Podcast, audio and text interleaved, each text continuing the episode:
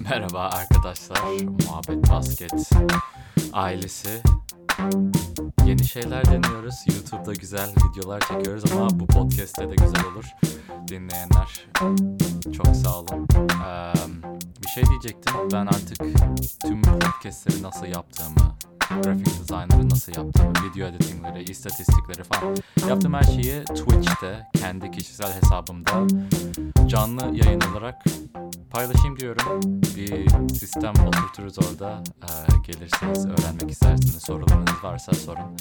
Bir de şey soracaktım. Ee, D M'den yazarsınız bana ama t-shirt, sweat, işte shorts falan böyle şeyler, ürün istiyor musunuz? Benim logolar yapıyorum falan. Yani isteyen olursa bana mesaj atsın. Birazcık bir isteği ölçmek istiyorum.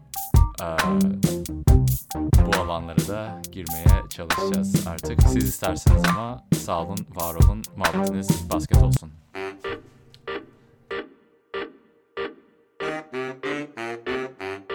Ben de iyiyim. Özen boş ver, başlayacağız artık. Yapacak bir şey yok.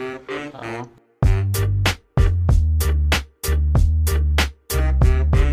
Kamerasız devam edeceğiz. Allah Allah ya. Ha, az önce de açılmıştı. Neyse tamam, haydi. Love Basketball, merhabalar. Furkan Doğan, merhabalar. Ee, başlıyoruz arkadaşlar canlı yayınımıza. Özen ve Ömer de burada. Ömer, ne haber, nasılsın? İyiyim abi, şu an görüntüler yok mu? Bir tek e, senin yok. Görüntün mü var? Bir tek benim görüntüm mü var? Seni görüyorum. Yani ben seni görmüyorum da ama herhalde seni görmeme gerek yok. İyiyim. Tamamdır. Geldim ben. Tamam, Özen de geldi. Harika. Beni göremeyeceksiniz çünkü şu an canlı yayında stream yaparken hem e, Skype'da görüntü hem stream'de görüntü olmuyor. Onu da bir ayarlarız herhalde. Bugün ayarlayamadım ama güzel olacak. Gelmeye başladı insanlar. E, Vivo, yani Love Basketball. Hoş geldi herkes. Bilal Aksoy, Furkan Doğan. İşte konularımız da bu Google Doc'ta, YouTube'dan izleyebilirsiniz, izliyorsanız. Tabii podcast'ten dinliyorsanız bir dahakine canlı olarak bekleriz. Ama çok şey oldu, iki haftadır podcast yapmıyoruz, iki hafta sondur biraz uzak kaldık. Ben geçen hafta Chicago'daydım, ondan önce de ne oldu unut. Ondan önce yapmış mıydık? Yaptık galiba iki hafta işte. İki hafta ya, önce yaptık, evet. İki hafta önce. Yeni yeni sezonun yeni sezonla alakalı üç maçta evet. e, ciddi değerlendirmeler yaptık abi. Aynen. Ama ilk önce selam vereyim sizlere. Ömer, ne haber, nasılsın? İyiyim abi. Hafif nanemonlayım, o yüzden sesim biraz e, değişik gelebilir. Geçmiş olsun abi. Ama onun dışında iyiyim. Teşekkürler. Tam podcast için sesin var şu an abi. Biraz daha kalın, böyle daha şey. Özen, sen nasılsın? Vallahi iyiyim abi. Ben de yani bu bu iki hafta bayağı yoğundum. Tam N B A'nin ilk iki haftasına denk geldi. O yüzden yine de her gün böyle bir iki maç izlemeye çalıştım. Ee, ama iyiyiz yani. Bir problem yok onun dışında. Güzel. Arkadaşlar, dinleyenler de... Hazırız. Evet, hazırız. Konularımız... Hazırlanıyoruz buna kaç gündür. Konularımız burada hepsi belirli. YouTube'dan da işte özetler falan göstereceğim sizlere. Konuştuğumuz oyuncular hakkında istatistikler de burada. Basketball Reference açık. Böyle takip edersiniz artık. Nereden başlayalım arkadaşlar? Ya şu load management olayına girelim bence direkt. Hadi çünkü gidelim. Herkes bir merak ediyor. Load management, Kawhi Leonard ve Clippers'ın durumu.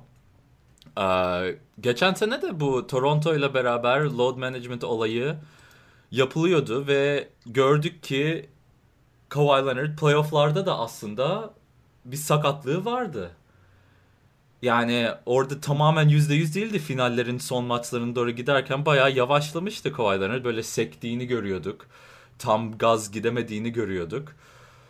Ve hala bunun bir... Dark Rivers'ın aldığı cezayı gördünüz mü? İşte ona ona gel ona geleceğim işte. Bu hala bunun bir tartışma olması çok saçma bir şey. Kawhi Leonard, Clippers ve lig arasında bir açık muhabbet var. Açık bir ortam kurmuşlar. N B A'de bunu cezalandırmadı. Normalde şey olmuştu. Geçen sene mi, iki sene önce mi ne? LeBron falan işte National T V Game'ler, yani canlı T N T büyük kanallarda gö- gösterilen büyük maçlarda oturunca o kanallar, televizyon programları şey yapıyor. Parayı para kaybediyor yani sonuçta bu bu bir e, business. O yüzden o o para ve o şey gidince lig bayağı etki görüyor bundan. Za- zarar görüyor. Ee, o yüzden kural koydular. İşte rest yapacaksınız, yani dinleneceksiniz ya da bu load management olayı, olayı olacaksa şey olacak. Büyük maçlarda olmasın en azından ve ev, olabildiğince kendi sahanızda olsun. Çünkü o taraftarlar sizi zaten her zaman görebiliyor. Diğer taraftarlara sadece bir ke- yani karşı konferansa bir kez gidiyorsun senede ve o o şehirde yaşayan insanlar o maçı gitmek için özel ayarlamalar yapıyor. Sonra izleyemiyorlar falan filan gibi şeyler. E şimdi bu Kawhi Leonard load management durumunda back to back'larda oynayamıyor. E bu şimdi Bucks maçında olunca büyük, yani Bucks da ligin en iyi takımlarından, Clippers da, yani şampiyonluk adayları kapışıyor. Giannis, Kawhi Leonard falan filan derken Kawhi Leonard yok oluyor ama bu zaten açık bir muhabbetti. Doc Rivers'ın da durumu, Doc Rivers çıktı. Kawhi Leonard değil ya, çok da bir durumu yok falan dedi. Herhalde lafın gelişi dedi gibi geldi bana. Ama bunu demesi de N B A'yi zor duruma koyduğu için adamlar şey elli bin dolar ceza kesti. O yüzden böyle bir saçmalık oldu. Ee, genel olarak ne düşünüyorsunuz? Yani Özen, sana gideyim ilk önce. Ne düşünüyorsun bu konuda? Abi hatırlar mısınız? iki bin on üçte e, bir Miami-San Antonio kapışması vardı. E, Miami'deki maça e, Greg Popovich üçlüsünü götürmemişti. Tony Parker, Ginobili, Duncan üçlüsünü götürmemişti. Ya da Miami gelmişti de hepsini oturtmuştu pardon San Antonio'da. iki yüz elli bin dolar ceza yemişti David Stern'den. Şimdi ikisinin arası zaten açıktı. Bu bilinen bir şey ama şimdi N B A'nin şuna karar vermesi lazım abi. N B A son beş on senede özellikle bu C B A'nin de değişmesiyle çok değişti. Şöyle çok değişti. N B A'nin şuna karar vermesi lazım abi. Bu bir senin dediğin gibi bir business mı? Yani biz bunu gerçekten asıl amacımız işte para ve izleyiciyi arttırmak mı, ki Çin durumunda da bu Daryl Morey'nin e, Çin mevzusunda da böyle olmuştu. E, yoksa bizim amacımız e, işte bir burası spor aktivitesinde oyuncuları ve koçları ön plana çıkarıp evet abi işte Greg Popovich eğer bunları oturtmak istiyorsa oturtmalıdır veya işte Doc Rivers bunları oturt, Kawhi'ye oturtmak istiyorsa oturtmalıdır. Ama şimdi N B A'nin bu konuda e, resmi bir şeyi duruşu yok.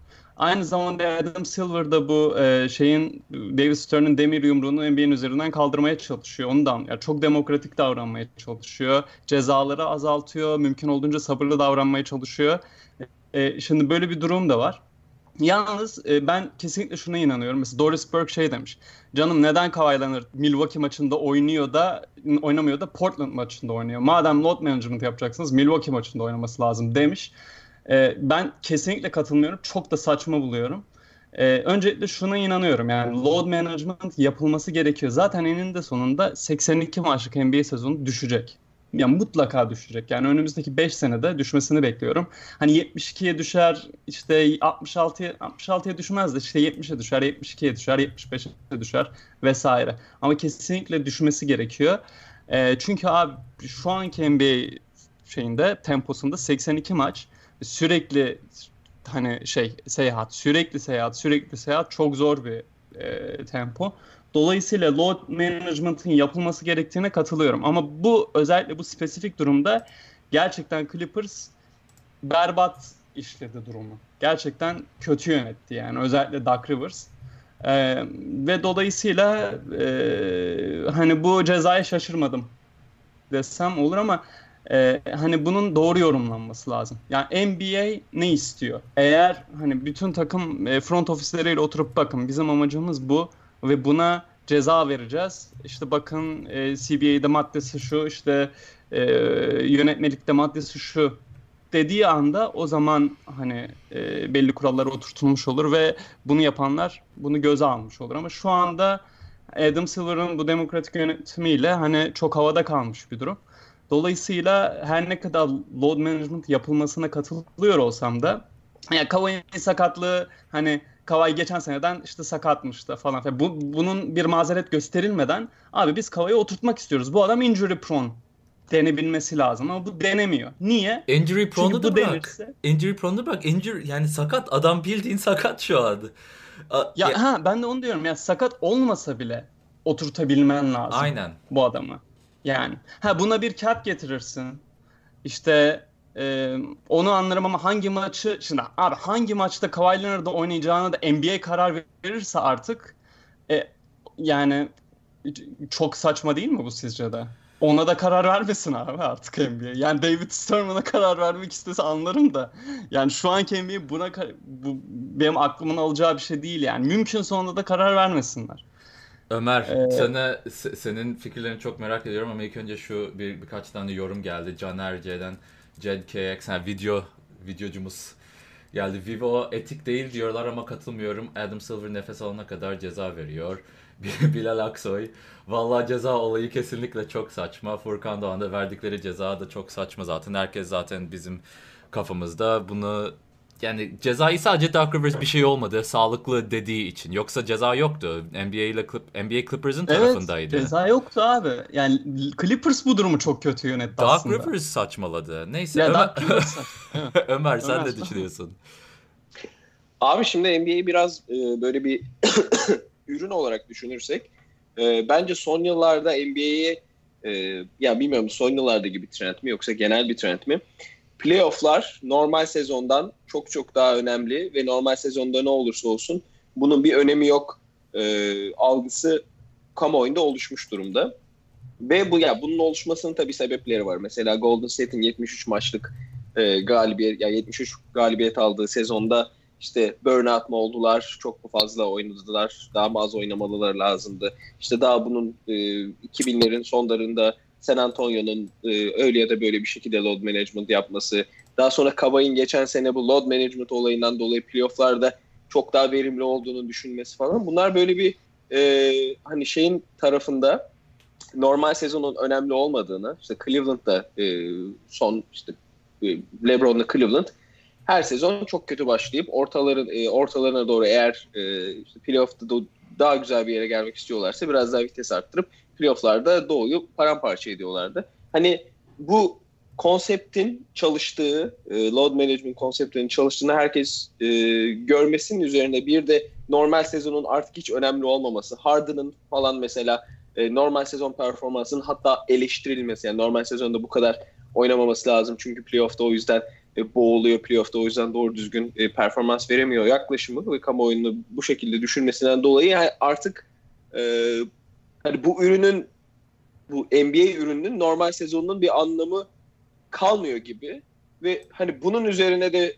bu load management durumunun çalıştığını da e, gördüğüm zaman hani bir şey yok. E, bu durumun düzelmesi, hani load management azalması adına bir e, teşvik yok herhangi bir taraftan. Ben Özen'in yorumlarına da katılıyorum yani. E, sezonun e, biraz daha kısaltılması zaten gündemde olacak gibi de. E, biraz daha hani ona e, artık bu işin e, bir noktada cılkının çıkması lazım. Ben onu bekliyorum. Hani e, şeyleri bekliyorum. Mesela atıyorum Clippers şey yaptıktan sonra playoff'lara girmesi garantilendikten sonra ben bu sezonun sonunda mesela atıyorum yirmi maç falan e, büyük oyuncuların oynamaması. İşte Kawhi'nin on on beş maç oturması. İşte Paul George'un on on beş maç oturmasını falan bekliyorum. Hani durum oralara geldiğinde bence biz biraz daha bu işi altmış maça mı çeksek diye şey yapacağız. Hani şeylerin, takımların e, hali hazırdaki gelirleri bu load management'tan dolayı düştüğü zaman e, biz ancak e, bu seksen iki maçlık sezonu değiştirmeye karar vereceğiz diye düşünüyorum. Ama bunlar doğal şeyler. Yani eğer bir konsept çalışıyorsa e, ve sizi şampiyonluğa götürüyorsa ve şampiyonluk önemliyse sadece yani yapılması çok doğal ve ben çok da ciddi cezalar vereceklerini düşünmüyorum. Abi yani insanlar insanlar ne kadar, ne kadar komik değil mi? Mesela şimdi Kendrick Twitter'ı açtım. Ekranda Twitter var. Load management yazdım ilk kim çıkacak diye. Kendrick Perkins çıkıyor. T V deals, ticket prices and the fan experience. Can... Bu işte şey diyor. Televizyon programlama, işte bilet fiyatları, uh, seyirci experience yani seyircinin seyirci için yapılıyor her şey. Uh, ve oyuncular da kendine düşeni yapması lazım diyor Kendrick Perkins. Bu load management stuff is getting out of hand. Yeter artık bu load management olaylarıyla falan diyor. Ya bu çok bu eski kafa, eski oyuncuların gelip böyle yeni N B A'de yeni N B A'yi ne kadar daha atletik, daha zorlayan bir oyun olduğunu anlamaması bir. İki, kendi yani kendini etkilemeyen şeyler bunlar ve insanlar komik dememin sebebi şu. Bu sadece Clippers Bucks maçında olduğu için insanlar çıldırmaya... Yani hı hı. insanlar eğlenecekti. Aa, eğlencemi bozdunuz. Niye? Çünkü Kawhi Leonard sakat. Ne kadar saçma, ne kadar bencil bir kafa yapıya sahip insanlar, ben o da anlayamıyorum yani. Adamın... Bu arada Kendrick... Devam et. No, devam et. Kendrick Perkins ya, ne? Ya Kendrick Perkins'i burada söylemeye çalıştığı şey aslında şu anki C B A anlaşmasında gelirlerin yüzde elli biri oyunculara ait, yüzde kırk dokuzu galiba sahiplere ait.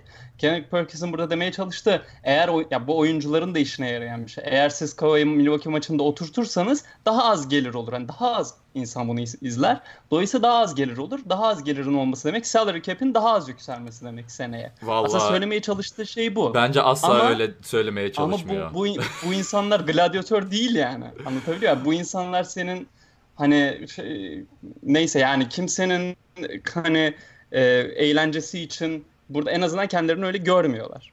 Be, bence işte Kendrick Perkins ikilem- bu böyle ince düşünüp de böyle şeyleri diyeceğini sanmıyorum. Bence Kendrick Perkins sadece işte eskiden biz her maç oynuyorduk. Eskiden e, oyuncular yani daha ya işte sıkı bir... Biz aynen, bizim aynen öyle. Bizim zamanımızda gayini, gayi yapıyor yani. Çok saçma bir şey. Neyse e, bunu hepimiz aynı şeydeyiz. Zaten seksen iki maçında çok fazla olduğunu konuştuk kaç kez. Um, M L B yapıyor bunu, beyzbolda yapıyorlar. yüz altmış iki maç oynuyorlar çünkü senede. Ee, N B A kadar yorulmuyorlar, hatta terlemiyorlar bile. Ama sonuçta yüz altmış iki maçta işte yüz on maç oynuyor, yüz yirmi maç oynuyor. Yani hiç kimse yüz altmış iki maç oynamıyor. Ya yani manyaklık çünkü. Aynen. Bilal Aksoy Harden, Harden'de şu ön yargısını bırakıp sezon içinde on maç dinlenmeyi denese keşke de sonra bir daha karar verir diyor. Yani bu da olabilir. Bilmiyorum ne kadar. Çünkü burada science yani N B A G M'leri, takımlarda olan insanlar da bu konuyu araştırıp bilim olarak yani ciddi ciddi vücutları araştırıp maçları yani bu data olarak kullanıp şey yapmaya çalışıyorlar ama onlar da tam net bir cevaba varamadılar. Bu oyuncudan oyuncuya değişiyor. Yani herkesin dinlenmesi lazım diye bir şey yok aslında. Daha çıkmadı ortaya. Kawhi Leonard'ın durumu farklı. Ee, ama geçelim di- gel- yani diğer konulara. Ee, Ömer, nereye gidelim? Sen karar ver. Ee, ya da ben mi karar vereyim? Zor mu durmasın? Sen karar verirsin. Şu an, şu an bir, bir anda nereye gideceğimizi tam bilemedim. Yok çünkü çok şey var. Golden State var, Clippers var, yani Lakers, Celtics var. Golden State'in sonunu bir konuşalım bir beş. Bence Golden State'i evet çok çok kısa konuşup kapatıp geçebiliriz. Evet. Çünkü konuşulacak çok fazla bir şey yok. Tamam o zaman, o zaman evet. Furkan Doğan sıfır altıdan Instagram'dan burada da galiba takip ediyor bizi. Abi e, Golden State sakatlıklardan sonra playoff dışında kaldı diyebilir miyiz? Yusuf Dinler'den D'Lo gidiyor mu? Barış Ceylan, Barış S Y L C N sıfır. E, Go- Barış Golden... Yalçın galiba. Yalçın aynen. Golden State nasıl geri döner? E, Golden State hakkında çok basit. E, herkes sakatlandı. Zaten geniş bir kadroya sahip değillerdi. Ve geniş ka- yani kadron geniş değilse ve ilk beşin hepsi neredeyse sakatsa ilk beşin şimdi tamamen yedeklerden oluşan bir kadro oluyor. Zaten kadron çok zayıfsa o ikinci beşli iyi bir beşli değil. Onlar başlarsa üçüncü beşlinin ikinci beşli oluyor ve tamamen boka sarıyor yani. Sezon çok kötü bir duruma gidecek. Playoff'lara kalamayacak. D'Angelo Russell ama elli iki sayı attı ve takas değerini çok fazla yükseltiyor şu bu aralar. En azından dünkü maçtan sonra. Sizin düşünceleriniz var mı genel Golden State hakkında? Yani abi Golden State aslında bu Golden State için iyi bir şey de olabilir. Yani şu anlamda şu konuşuluyor. Şimdi bu sezon Curry tamamen oynamayacağı açıklandı. Ee, sezon yani bu sezon hiç oynamayacak. Clay sezon boyunca oynamayacağı e, zaten e, konuşuluyordu. E, biliniyordu. Looney'nin durumu belli değil ve yani Looney'nin eğer sakatlığı problem yaratabilecekse e, bu sezonun içerisinde herhangi bir noktada oynadığında o da kesinlikle oynatılmayacak. Böylelikle yani ilk beşteki dört kişi e, direkt oynamıyor. E, hani sezon bir sonraki sezona e, şeylerini e, bu draft haklarını Nets'e vermişti e, şeyle Kevin Durant'la olan. Kevin Durant bu arada e, free agent olarak imzalamadı da sign and trade sign gibi and bir trading. sign and trade yaptılar ve nedense Durant kendini şeyle eş görmedi. E, D'Angelo Russell'la eş görmedi. Golden State'in bir şeyler daha vermesini istedi. Yani orada tam ne oldu bilmiyorum ama bu sezon eğer Brooklyn, eğer Golden State'in draft hakkı ilk yirmide olmazsa bunu e, Brooklyn Nets alacaktı. E, ve bu sezon eğer ilk yirmide olursa e, bu draft hakkı iki bin yirmi beş ikinci sıra, iki, ikinci tur draft hakkına dönüşüyor. Böyle garip bir şey yani. Hmm. Sadece bir sezonluk piyango gibi. E, yani Golden State tabii ki bu sezon muhtemelen e, ilk yirmide, hatta işte e, lottery'de ilk beşe girme şansı çok yüksek olabileceği bir pozisyonda olacak. Bu birkaç şey getirecek diye düşünüyorum. Öncelikle bu ilk beşten alacağı oyuncu e, bu se- yani bu se- önümüzdeki iki bin yirmi e, draft sınıfı iyi bir sınıf olduğu söyleniyor. Özellikle de ilk beşten çok ilginç oyuncular çıkabileceği söyleniyor. Oradan ekstra bir oyuncu alacak. E, Clay, Curry, Draymond, Looney geri dönecek. D'Angelo Russell tutmak isterlerse tutacaklar, tutmak istemezlerse e, iyi bir kanat oyuncusuyla veya e, yani daha uzun e, bir oyuncuyla kanat rotasyonlarında bir star alabilirler veya işte uzun beş e, numara alabilirler, dört beş numara oynayabilecek bir oyuncu. Yani istedikleri gibi e, D'Angelo Russell'ı değiş, e, takas edebilirler. Onun dışında bu sezon eğer bu dediğin işte üçüncü rotasyonun üçüncü kısmında ilk beşte herhangi bir kendilerine katkı sağlayan oyuncu çıkarsa, işte Eric Paschall, yani soyadı nasıl okunuyor Pas, emin değilim ama Paschall galiba. Paschall galiba. Paschall. Evet. Paschall'dan e, şeyler çıkarsa veya yani bu G-League'den getirdiği oyunculardan bir iki tane e, rotasyon parçası çıkarsa önümüzdeki sezon için harika bir e, onlar için katkı olmuş. Çünkü zaten e, hard cap'teler, yeni birini alamayacaklar falan. E, bence Golden State için olabilecek, gönül kırmadan olabilecek en iyi senaryo oldu. Tabii hani şey anlamında, önümüzdeki sezonlardaki başarısı anlamında söylüyorum. Çünkü bu sezon yeni bir e, yeni bir stada girdiler. Normalde yeni stada e, geçen takımların çok daha böyle flash isimlerle e, kontrat imzalayıp daha eğlenceli bir sezon yapması beklenir. Hani Golden State biraz onu kaçırdı. Ama herkes hani bu kadar sakatlığın üzerine de anlayışla karşılayacakları için Golden State için olabilecek en iyi senaryo oldu diye düşünüyorum yani. Tabii ki sakatlıkları iyi değil ama potansiyel anlamında. Aynen, şeydeki doksan sekizdeki Spurs'e.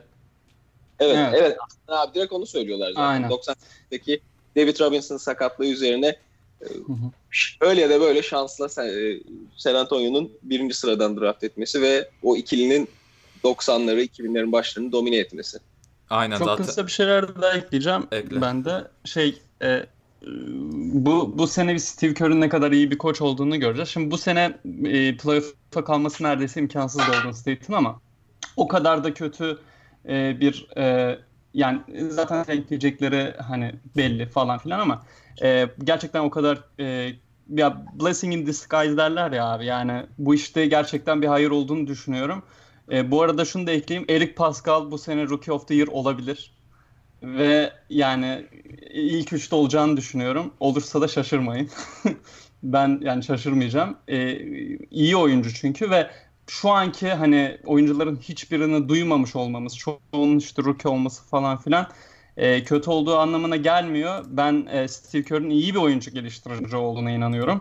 E, yani ben hatırlıyorum üç dört sene önce podcastlerde Kevon Looney'i işte oynatmaya çalışmasıyla falan dalga geçiliyordu. Mesela şu an Kevon Looney late bloomer olmasına rağmen iyi bir oyuncu yani. Bu arada bir iki haftaya dönebileceğini söyleniyor.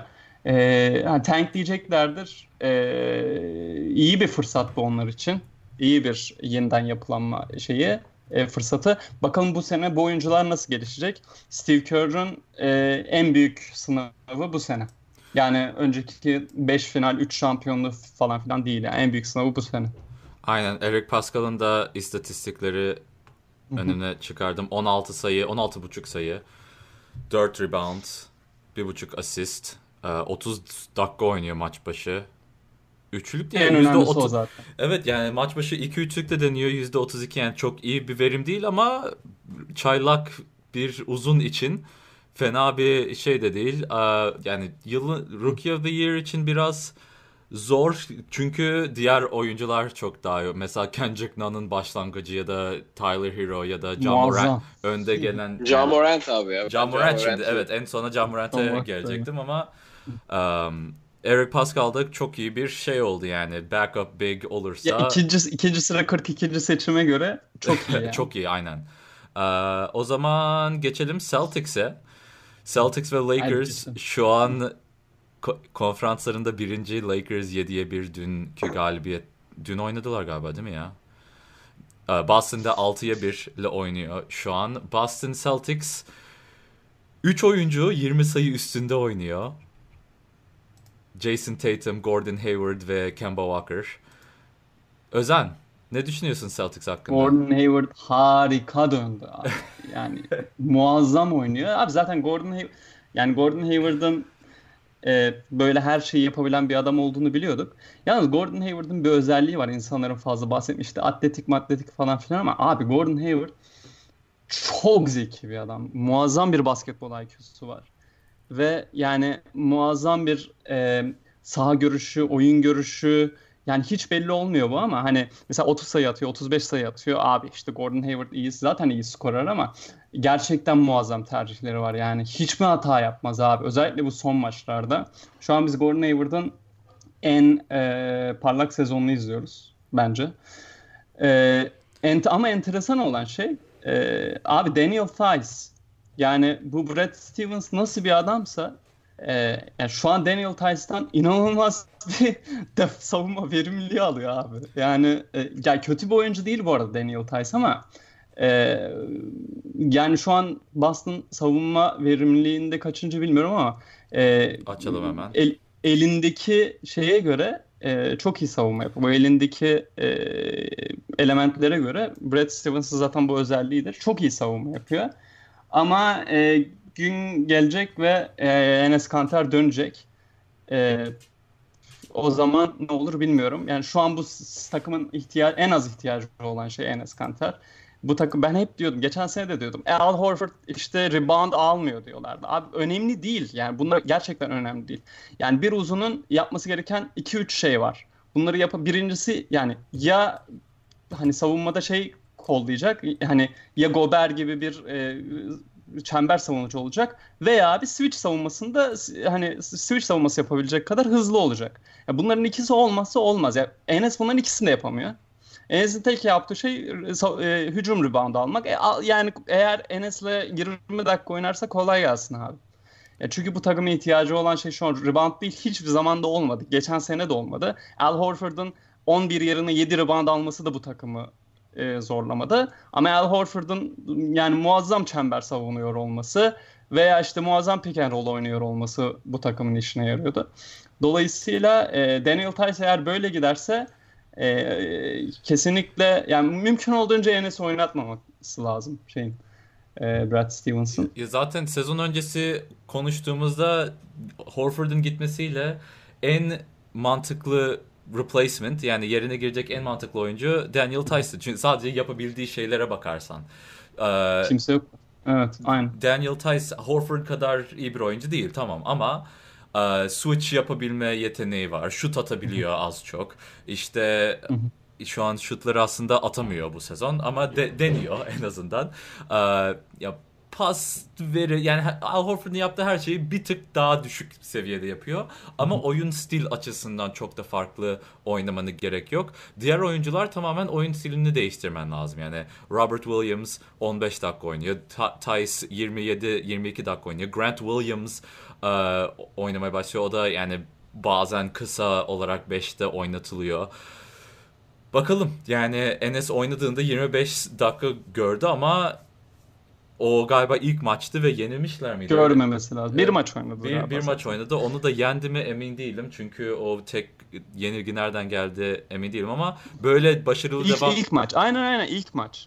Aynen. Furkan Akgül'de Furkan Akgül'de Boston ilk maçı kaybedip altı tane kazandı. İşte Lakers'de ilk maçı kaybedip yedi tane kazandı. Aynı öyle. Bu arada hemen bir on saniye şey sıkıştırayım. Time Lord abi. Ben bu adamı pre-season'da canlı izledim. Muazzam büyük bir adam. Muazzam. Yani çok güçlü bir adam abi. Şey, Philadelphia maçında da hatırlarsınız şeyle e, kalmıştı. Embiid'le kalmıştı. Ve hani Embiid'i zorlamıştı savunmada. Çok büyük bir adam. Çok güçlü bir adam. Hani omuzlu omuzlu kalçalı falan bir adam yani. Kocaman bir adam yani. E, ve şey e, yetenekli de bir çocuk. E, bakalım, ben Brad Stevens'ın geliştireceğini düşünüyorum. Ömer. Kimi, kimi dedin abi? Şey, Robert Williams'tı değil mi? Time, Time Lord. Robert Williams. Evet. Time Lord. Robert Williams. Time Lord ismi nereden geliyor biliyor musunuz? Yok, hayır. Şeyden e, ilk antrenmana geç kaldı, sonra her yere geç kalıyor. İşte zamanın ne olduğunu bilmiyor. Öyle bir durum yani, çok da saçma bir şey aslında. Time Lord demeye başladılar. Neyse Ömer, kestim sözünü.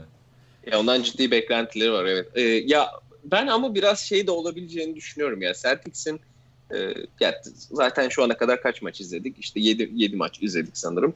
E, Celtics'in e, takvimi nispeten biraz kolay gibiydi. Ben onun e, acaba etkisinin ne kadar olabileceğini düşünüyorum. Yani evinde Bucks'ı yendiler, evinde e, Toronto'yu yendiler ama mesela, mesela Bucks maçında inanılmaz e, iyi üçlük attılar. Geriden geldiler, evet, on dokuz sayı.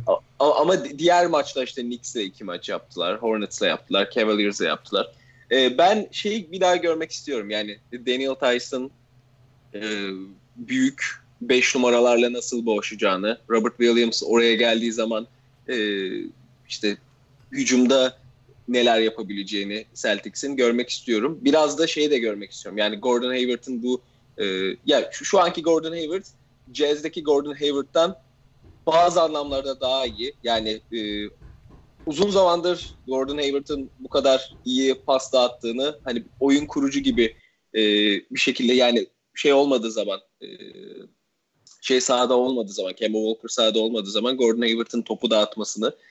Bir de işte Jaylen Brown geldiği zaman Gordon Hayward'a düşen işlerin nasıl değişeceğini görmek istiyorum. O yüzden mesela bugünkü Spurs maçı, işte pazartesi günkü Dallas maçı, bunları bir görmek istiyorum Celtics'le alakalı net karar vermek için. Ama sanırım Celtics şey konusundaki soru işaretlerini biraz kaldırdı.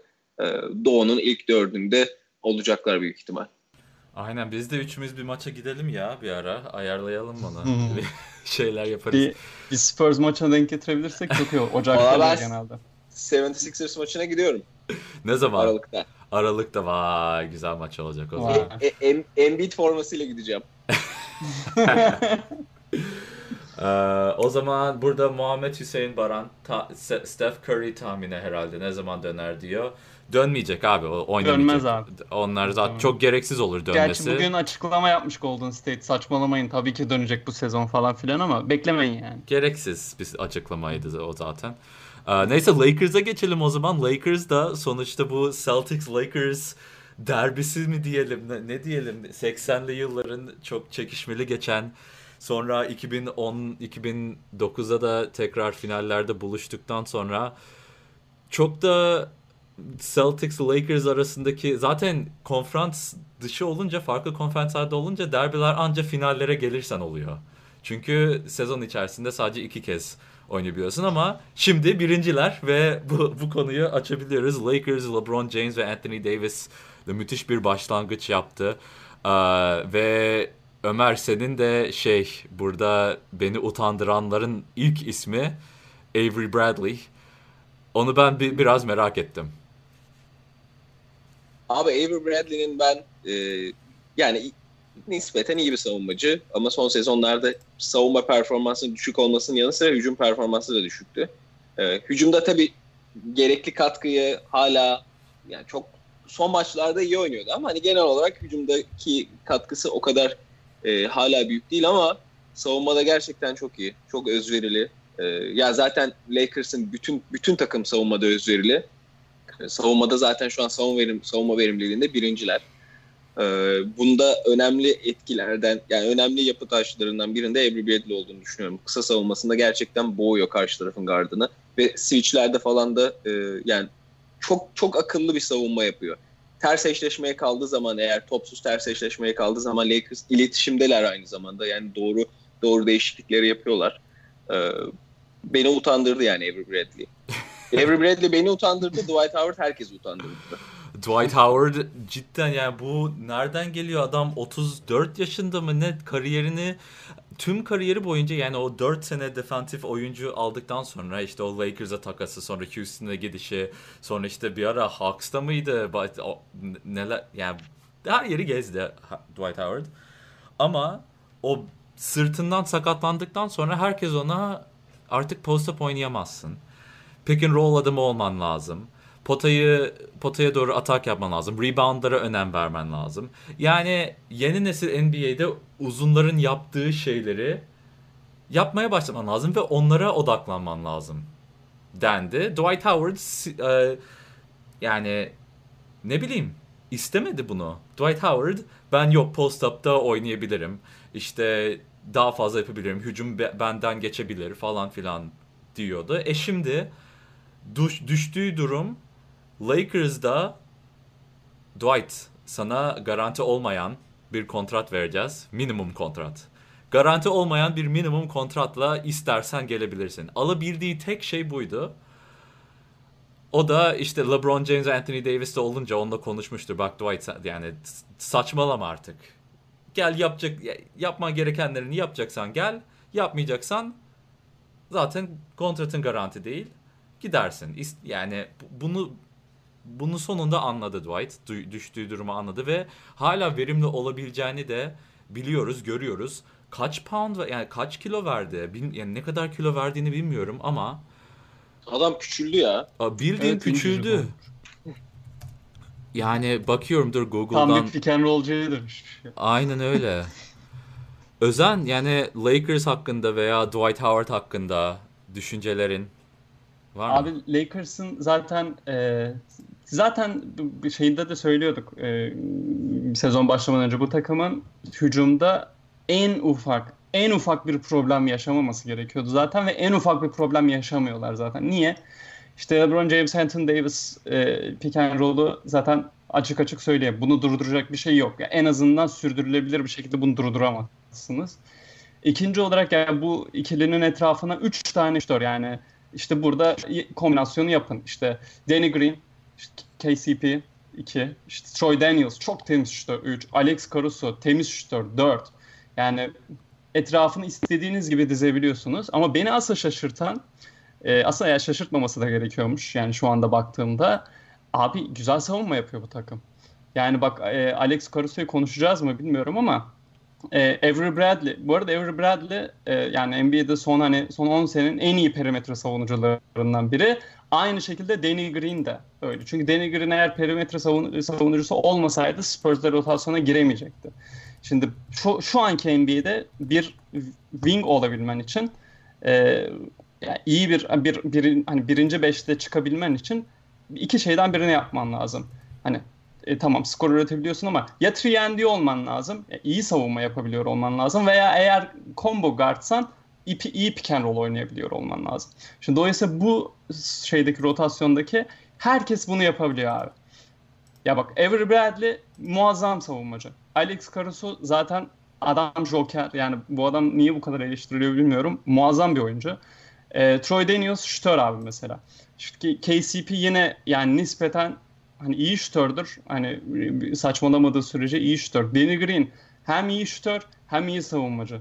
İşte Kyle Kuzma zaten doğal skorer. Yani bu takım e, gerçekten e, şey o kadar hani derin ki kadrosu istedi, o kadar fazla kombinasyon yapabiliyorsun ki her duruma uygun bir beş çıkarabiliyorsun.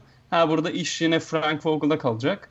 Ee, bilmiyorum yani takım üzerinde nasıl bir şeyi var, e, otoritesi var. Hani işte biliyorsunuz LeBron James'in olduğu takımlarda e, biraz zordur yani takımın gerçekten yönetebilmek e, veya mikro management yapmak. E, ama şu ana kadar iyi iş çıkarıyor gibiler. Zaten e, mümkün değil bu takımın e, hücumda bir problem yaşaması.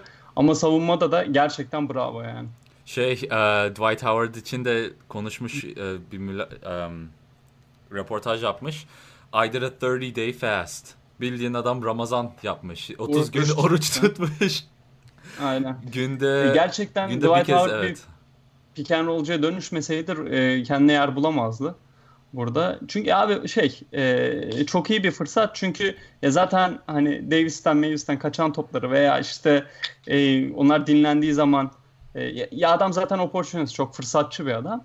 E, dolayısıyla e, iyi de beni asıl şaşırtan farkındalığı oldu. Bu kadar farkındalığı olan bir adam değildir zaten en büyük problemi bu. Yoksa işte İyi, iyi skorerdir, iyi işte reboundçudur falan filan ama farkındalığı çok yüksek abi. Ya uzun zamandır bu adam nereden baksan son beş on senedir doğru düzgün hani şey ta- sahada bulunuyor ama ya ne yapıyor falan diyorsun. Bu, bu farkındalık adam. Dünyadaki herkes için yani kendi yeteneğinin farkındaysan ya da kend- kendinin kim olduğunu öğrenirsen yani bunu açık açık konuşursan kendine bu basketbolcu olsun işte normal işe giden masasında oturan bir adam olsun ya da çocuk yani kendine farkındalık dünyanın en önemli şeyi bence kafa yapısı açısından. Dwight Howard sonunda geldi ya anladı etrafında neler Carmelo oluyor. Anthony'ye gelmedi. Carmelo Anthony'ye gelmedi aynen. Ona da minimum garanti olmayan bir kontrat versinler. O kabul etmez. Çünkü orada olduğunu düşünmüyor. Saçmalama ben Carmelo Anthony'yim. Evde maç izler abi. Aynen. yirmi pound kaybetmiş bu arada vermiş Dwight Howard. Bayağı yani kendini değiştirdi. Belli zaten. Gelelim Paul George'a. Abi K C P. Ben ha, söyle, çok kısa bir şey ekleyebilir miyim? Abi K C P'nin bu takımdan yani ya daha az dakika alması lazım ya da gitmesi lazım. Yani ben her izlediğimde gerçekten içim eziliyor. K C P abi çok kötü. Zaten çok kötü olduğunu biliyorduk. Ben bu kadar, bu kadar da kötü olacağını düşünmüyordum. Ya o kadar kötü ki şey şu, dakika çalıyor şu, abi. Doğru. Abi kesinlikle dakika çalıyor. Ya şu takımda bu kadar e, savunma verimliliği yüksek, e, hücumda da çok zengin takımda adam hala e, negatif verimliliğe sahip ya. Yani K C P sahada olduğu zaman ki az sahada değil yirmi altı dakika falan sahada maç başına. Dif, dif, e, defensive ratingi tüm takımın doksan beşler civarındayken K C P sahadayken yüz bire e, çıkıyor. Yani yüz bir sayı yiyor. E, ofansif ratingde de normalde yüz yediler, yüz sekizlerdeyken K C P sahadayken doksanlara iniyor. Yani bu kadar fazla da dakika alma, alması ya yani LeBron'u aldınız, Anthony Davis'i aldınız. Artık K C P'nin e, şeyi dolayısıyla, menajeri dolayısıyla yaptığınız bu kıyağı artık yapmanıza gerek yok. Mesela K C P'yi bu noktada abi, bir sürü story evet var. Abi. Troy Daniels kaç dakika alıyor? Daha çok daha fazla alması lazım. Bilmiyorum kaç dakika alıyor ama. Daha az alıyor, daha az oluyor. Ee, ya K C P'yi mesela Iguodala ile değiştirebilirlerse Lakers şampiyonluk için e, muhteşem bir adım atmış olabilir. Aynen, Aynen. K C P yirmi üç sayı, yirmi üç dakika maç başı. altı sayı e, yüzde otuz altı ile oynuyor sahada. Üçlüyü yüzde yirmi beş. Çok kötü oynuyor. Çok berbat. Kötü oynuyor. Ee, İyi şutördür normalde ama çok kötü oynuyor. Ne kime bakıyordum? Ha Troy Daniels da on beş dakika oynuyor. Yani sekiz dakika maç başı sekiz dakika daha az oynuyor K C P'den. Üçlü aslında Troy Daniels da kötü oynuyor. yüzde yirmi yedi evet, üçlü. Troy Daniels da biraz o yüzden oynatıyorlar. Yani ikisi de çok iyi oynamıyor şu anda. Ama evet. Ama, ama Troy Daniels gibi adamların şeyini görmen için biraz daha fazla dakika vermen evet. lazım. Öyle düşünüyorum ben. İşte yani Iguodala birisi de sormuştu aslında onun ismini bulmaya çalışıyorum Iguodala konusunu ee, ama olursa müthiş olur Lakers için yani ki olur bence buyout olursa ya da takas olur bilmiyorum nasıl olacak ama Memphis'te... Bir de Alex Caruso sorusu vardı. Alex, Alex Caruso'nun birkaç tane özetini gösterdim arka planda zaten sen Alex Caruso.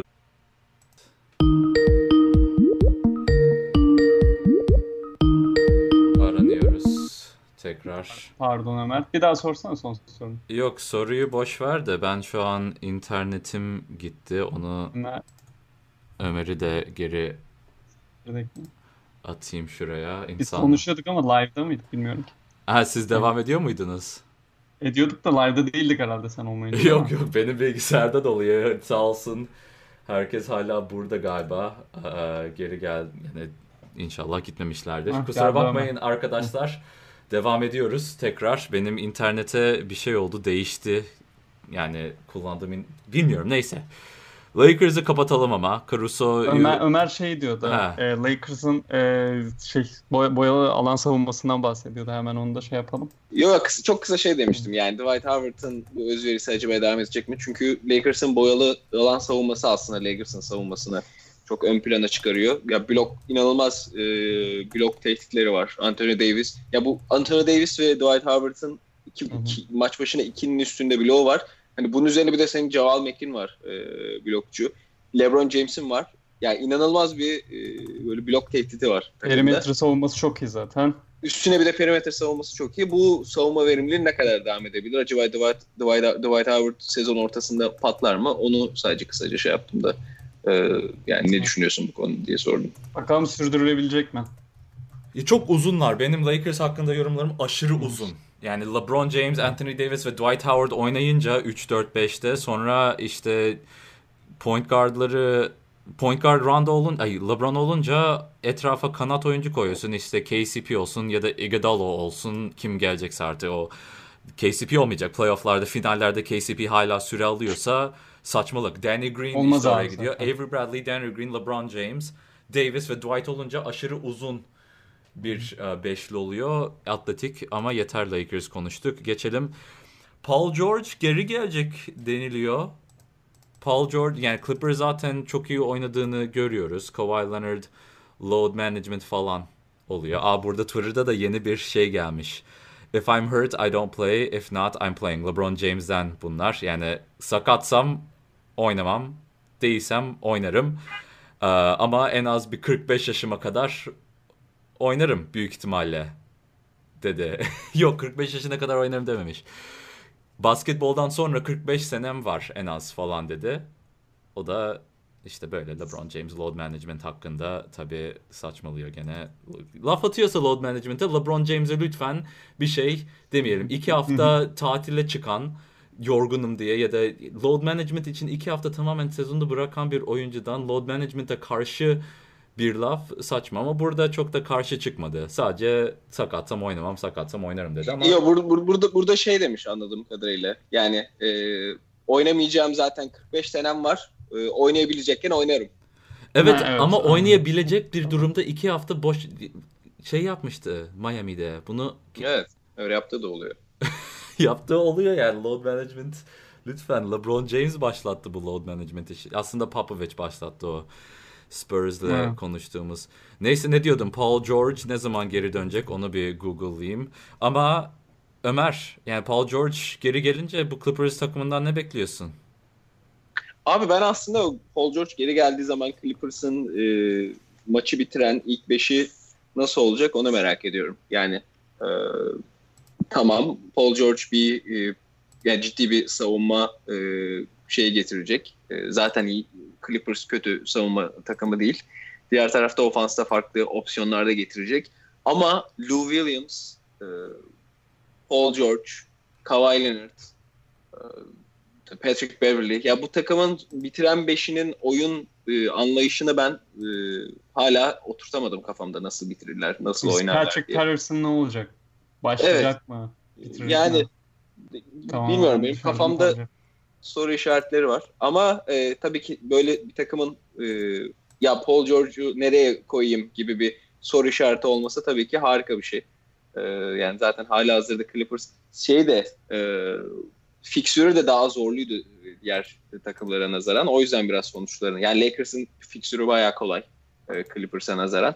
O nedenle e, aralarında böyle bir fark olduğunu düşünüyorum ama yani Paul George da geldikten sonra bir on maç yirmi maç izleyip o zaman net bir şekilde Lakers mı çok daha iyi yoksa Clippers mı çok daha iyi onu net söyleyebiliriz diye düşünüyorum. Çünkü şu anki haliyle Clippers, Lakers'ı karşılaştırdığım zaman arada yani çok ciddi bir fark görmüyorum ve e, dediğim gibi Paul George gelince ne olacağını da çok öngöremiyorum takıma. O kadar saçma line-up'lar kurabilirler ki bu ikili oynuyorken. Evet. Şimdi Patrick Beverley, Mo Harkless, Paul George, Kawhi Leonard ve Montrezl Harrell gibi bir defansif beşli kurabilirler. Yani o birden beşe kadar muazzam atletik, aşırı şey, sinir edici, sinir bozucu defans adamlarından yapılan bir kadro. Yani Beverly desen öyle, Harkless, Leonard, uh, Paul George üçlüsü, o kanat rotasyonu zaten yani ne yapacaksın o uzunluğa ve o atletizme karşı gerçekten bilmiyorum. Harrell'da herkese switch yapabilen, aşırı hırslı, aşırı o da Beverly gibi yani he'll get under your skin deniliyor. Derinin altına girer. Ta, direkt tercümesi var mı Türkçe'de böyle bir kelime, bir deyim bilmiyorum ama sonra onu onu bırak, Lou Williams, Landry Shamet, Paul George, Harkless ve Kawhi Leonard ya da oraya Paul George, Kawhi Leonard ve Harrell'ı da koyabilirsin. O Lou Williams point guard, Shamet hala üçlük. Ya yani aşırı manyak bir Michael Green abi. Cema- Yok, Michael Green'i boş ver de şimdi Lou Williams, Montrezl Harrell pick and roll'u zaten müthiş.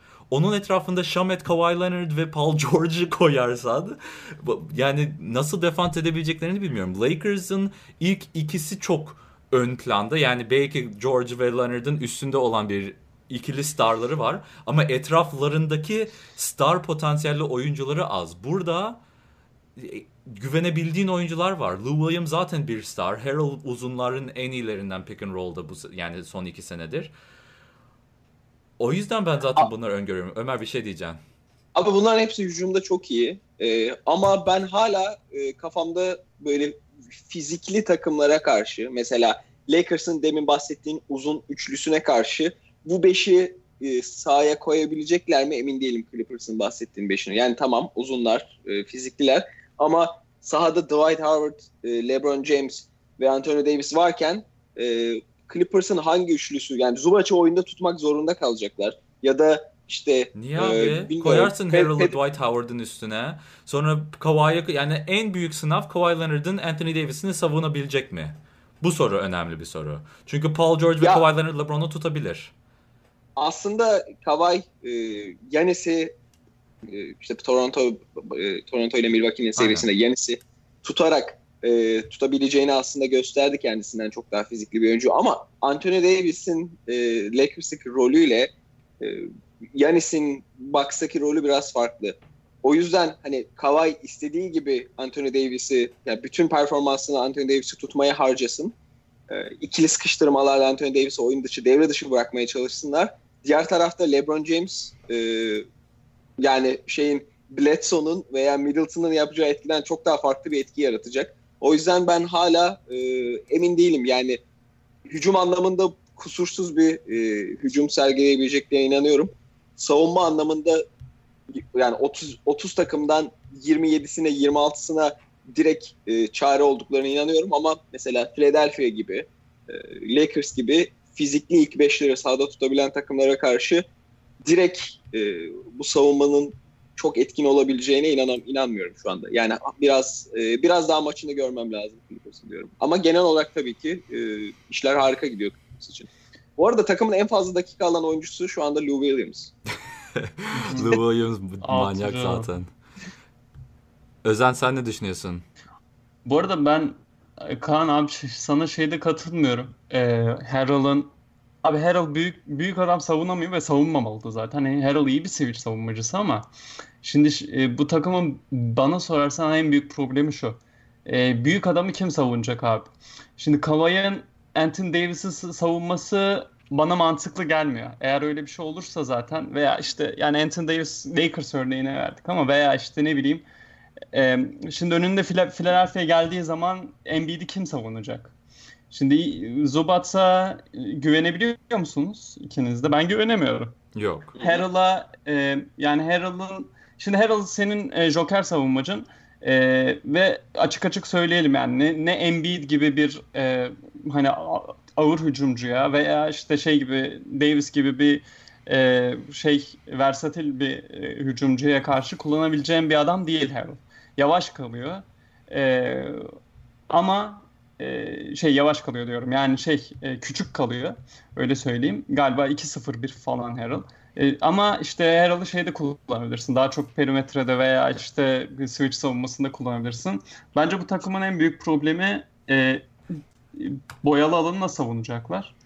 E, onu da göreceğiz. Yani Ömer'e katılıyorum. E, hani o biraz şey gibi e, duruyor. Hani e, şey diyeceğim şimdi ya bence çok iyi savunma yapamayacaklar diyeceğim ama neye dayanarak bunu söylüyorsun dersen çok da bir şeyim yok. Hani e, bir kanıtım yok. Ama bu takımın en büyük problemi zaten az problemi var bu takımın. Ama en büyük problemi o bence. Ee, yani bu takımı bir playoff'ta e, bunun boyunun ölçüsünü bir alması lazım. Bir izlememiz lazım. Ne yapacaklar yani. Dolayısıyla ha yani şeyin böyle takımlara da Paul George gibilerinin dönüşü o kadar etki edeceğini düşünmüyorum. Yani şu anlamda e, böyle sistem takımlarına İşte Paul George gibi işte süperstarlara ekleyebildiğin ne güzel bir dert yani Ömer'in söylediği gibi ekleyebildiğin sürece bir problem yok ama ekleyemesen mesela Paul George sezonu kapatmış olsa çok da büyük bir problem değil derdim ben Clippers için. Şu an hala nasıl bir ya? E, yani onu ben anlamıyorum. Şimdi yani, hedefi, hedefin şampiyonluksa Paul George gibi bir oyuncuyu ekleyememek aşırı yani tamamen şey bir evet. büyük, büyük, büyük bir problem. Tüm hedeflerini yok eden bir problem bence. Çünkü peki sence Paul George hiç olmasaydı böyle bir Paul George transferi e, contender demez miydin Clippers'a? Contender derdim ama asla yani ön plana koymazdım ve İkinci en iyi hmm. ikinci takım da demezdim büyük ihtimalle. Çünkü bir Kawhi Leonard'ın sakatlık durumunu hmm. zaten bilmiyoruz. Ge- geçen sene Siakam'la Lowry'nin etkisini gerçekten underrate yaptığımızı düşünüyorum. İki, LeBron hmm. James ve Anthony Davis gibi bir ikiliye karşı oynamak sıkıntılı. Ama Milwaukee'yi durdurabilirler miydi? Olabilir. Aynı sistemi ko- koyarsan. İşte ama Clippers'ı ben ön, en önde görüyorum. En önde görmekle hmm. işte o üç, ikinci tier... Bu seviyede Paul George'un döneceğine inanıyorum. A- yani. Aynen. Paul George'un hmm. geri dönmesiyle beraber ve yani katılmadığımız birkaç konu var zaten. He, bence Anthony Davis'i savunmak istiyorum diye bana bir... Bu, bu sorunu çöz. Kim, kim kimi seçeceksin? Hmm. Ligde istediğin oyuncuyu seç dersen bana. Ben işte büyük ihtimalle Giannis bir numara. Ondan sonra... Hmm. Yani Kawhi ilk beşe girer bence. Draymond belki ama Yo, prime zaten Draymond. Öyle ama bunu Kawhi'yi böyle kullanırsa mesela Popovich bunu yaptı. Ee, Kawhi bu yüzden Spurs'da kalmak istemedi. Yani Popovich Kawhi'yi e, şeyde şimdi şöyle bir durum var. Kawhi böyle büyük e, oyuncuları savunurken mesela LeBron'u savunurken LeBron Kawhi'yi veya işte Giannis mesela veya A D Kawhi'yi dışarı çekip yalnız bırakıyor abi. Dolayısıyla mesela Spurs'de Kawhi büyük oyuncuları savunurken Spurs'un defansif verimliliği çok düşmüştü. Çünkü bunun bir çözümünü bulmuştu diğer takımlar. Ve aynı zamanda Kawhi'nin bu kadar şeye hücuma enerjisi kalmıyordu. Dolayısıyla ne yaptılar? Kawhi mesela işte Danny Green'i savundurtu, savundurtuyorlar mesela şu anda. Şu an bir şey olsa işte e, Lakers Clippers maçı olsa bana soracak olursan Kawhi A D'yi savunmaz ki savunmamalı. Ha, eğer savunabilir mi diye soruyorsan Kawhi'nin savunamayacağı bir basketbol oyuncusu yok bu dünyada. Onu söyleyelim. Ama savunmalı mı? Yani böyle bence bu savunmalı şekilde... çünkü çünkü Dwight Howard'ı Harrell tutamayacak diye bir şey yok. Dwight Howard ne yapıyor ki? Dwight Howard şu an en basit basketbolunu oynuyor. O yüzden bu kadar etkili. Çünkü çok basit bir basketbol oynuyor. Adam hücum reboundlarına gidiyor, hırslı oynuyor, uh, roll yapıyor. Hı hı. Yani defans yapılabilecek, Harrell'ın defans yapabileceği en mantıklı oyuncu Dwight Howard. Şimdi Harrell, Anthony Davis'i switch yapacaklar. Orada postta tutabilecek mi? O ayrı konular. Ee, tabii bütün mismatchler her zaman şey atak yapacaksın o mismatchleri. Ama yani bu Lakers takımını defans yapabilecek en iyi takım bana sorarsan bu Clippers takımı. Şimdi Philadelphia'ya geçersek, Philadelphia aslında konularımızdan değildi ama konuşabiliriz. Philadelphia'yı savunmak bu Clippers takım için biraz daha zor olabilir. Çünkü Embiid'i savunabilecek kim, kimseleri yok. Embiid'i savun... Çünkü Harrell Embiid'i savunamaz. Çünkü Embiid tamamen posta oyuncusu. Yani Ka- Kawhi Leonard da po- şey, savun, savunabileceğini düşünmüyorum. Embiid on yani when he's on Embiid'i tutabilecek kimse yok. Ee, o yüzden etrafında da o kadar geniş bir defans yani uzun atletik yani Sixers Sixers'ı önünde bu Sixers ön, önde bulurdu mesela bu Clippers takımında şey Paul George olmasaydı. Hatta şimdi bile eşit hmm. olabilirler. Sixers, Lakers ve He? Clippers olabilir. Bence o üçlü bayağı önde. Ee, Şunu da unutmayalım. Ha. Paul George bir omuz sakatlığından geliyor. Bir şutör için gerçekten iki omuz sakatlığından. E... İkisinden de ameliyat evet. oldu. İkisinde de bir şeyler var. Ee, yani dün, dün işte yazılmış çizilmiş dokuz tane şut üst üste atmış falan filan ama e, hatta Kaan Kural da şey yazmış ya işte normalde çok büyük bir olay değildir ama omuz sakatlığından dönen bir oyuncu için sevindirici bir haber diye. Ee, biz bütün bu tahminlerimizi Kawhi ve Paul George bu şekilde sağlıklı olacak bütün sezon ve bu şekilde playoff'a girecekler diye yapıyoruz. Şimdi ben bunu söyledim ama yarın Kawhi sakatlanır. O zaman bana dersin ki Özen işte hani Paul George çok etki etmeyecekti falan. Tabii ki öyle bir şey yok. Yani Paul George çok önemli bir oyuncu. Bu takım içinde çok önemli olacak. Ama bu şekilde sistem takım... Mesela Paul George e, şeyde olsaydı, Lakers'da olsaydı Paul George'un dönüşü çok daha fazla etki ederdi diye düşünüyorum. Ama e, Clippers gibi daha çok sistem takımlarında e, evet düşüncem bu yani. Yani Paul George dönmese bile şu an sezonu bile kapatsa benim için çok bir şey değişmez Clippers adına. Aynen ya şimdi biz bir saate geliyoruz kapatmayacağız da Ömer biliyorum seni sen meşgul ben oluyorsun. Senin e, konuşmak istediğin konular var mı daha dokunma? Ben ben aslında bu konuyu böyle çok çılgın bir teklif e, yapmak istiyorum. Clippers'ın yöneticisi olsanız evet. Şu takas teklifine ne dersiniz? Hadi bakalım. Ee, Capela, Eric Gordon ve P J Tucker. Karşılığında e, Paul George. Asla yapmam. Bence asla yapma. Çünkü tavanı tavanı şey yapıyorsun. Ya şey konuşuyordu ya, Özen daha yeni diyordu. Bu takımın e, Paul George olmasa zaten contender demez miydin? Ya da za- seviyesi çok da yükselmez ya da düşmez falan diyor, diyordu ya. Bu tamamen onu gerçeğe getiren bir takas. Eric Gordon, P J Tucker, işte o seviyeni, tabanını çok yüksek tutuyorsun. Aşırı yüksek tutuyorsun. Ama tavanını çok kısa, kısa kısaltıyor. Ne? Konuşamadım yine ama. Yani şöyle bir şey söyleyeyim, bu tartışılabilir ama ee, Rockets bunu neden yapsın abi? Ha, eğer yaparsa abi, diye soruyorum. Rockets, Rockets ben, kesin yapar bence. Bence Rockets kesin yapar. Rockets'ın e, ya P J Tucker'ı nasıl doldurabilirler bilmiyorum ama ben şey için söylüyorum. Yani e, Lou Williams'ın ve Kawhi Leonard'ın e, şu anki ofansif performanslarını devam ettirdikleri bir dünyada sen Paul George'a topu vermek yerine Paul George'un pozisyonunda P J Tucker gibi bir üç and D oyuncusuyla diğer takımın daha fiziksel olarak e, büyük oyuncularını tutmayı yeğlemez misin Paul George'u almaya? Benim kafamda biraz o var. Yani Clint Capela gibi e, maçın başında boğuşacak, e, yeri geldiğinde bu uzun beşlere karşı e, mücadele verecek ve e, pick and roll'da da e, şey kadar etkili olabilecek, e, Montrezl Harrell kadar etkili olabilecek daha fizikli bir oyuncuyu alıp e, Paul George'dan vazgeçmek isteyebilir misin? Yani ben açıkçası e, çok kararsız kalırdım. Çok emin değilim. Şeye de katılıyorum ama. Hani senin dediğine de katılıyorum. Kaan, hani e, bu takımın tavanını biraz düşürüyor ama diğer tarafta bu takımın e, bek, ya benim kafamda şeysini de e, ne denir e, tabanını da yukarı çıkarıyor. Yani olabilecek en kötü durumunu da yukarı çıkarıyor. E, aynen öyle. Yani olabilecek en kötü durumuna mı göre oynamak istiyorsun yoksa olabileceğin en iyi durumuna mı oynamak istiyorsun? Bence yani son senelerde de gördük bu takaslarda, Anthony Davis takası olsun, Paul George takası olsun ve ileride olacak takaslar olsun.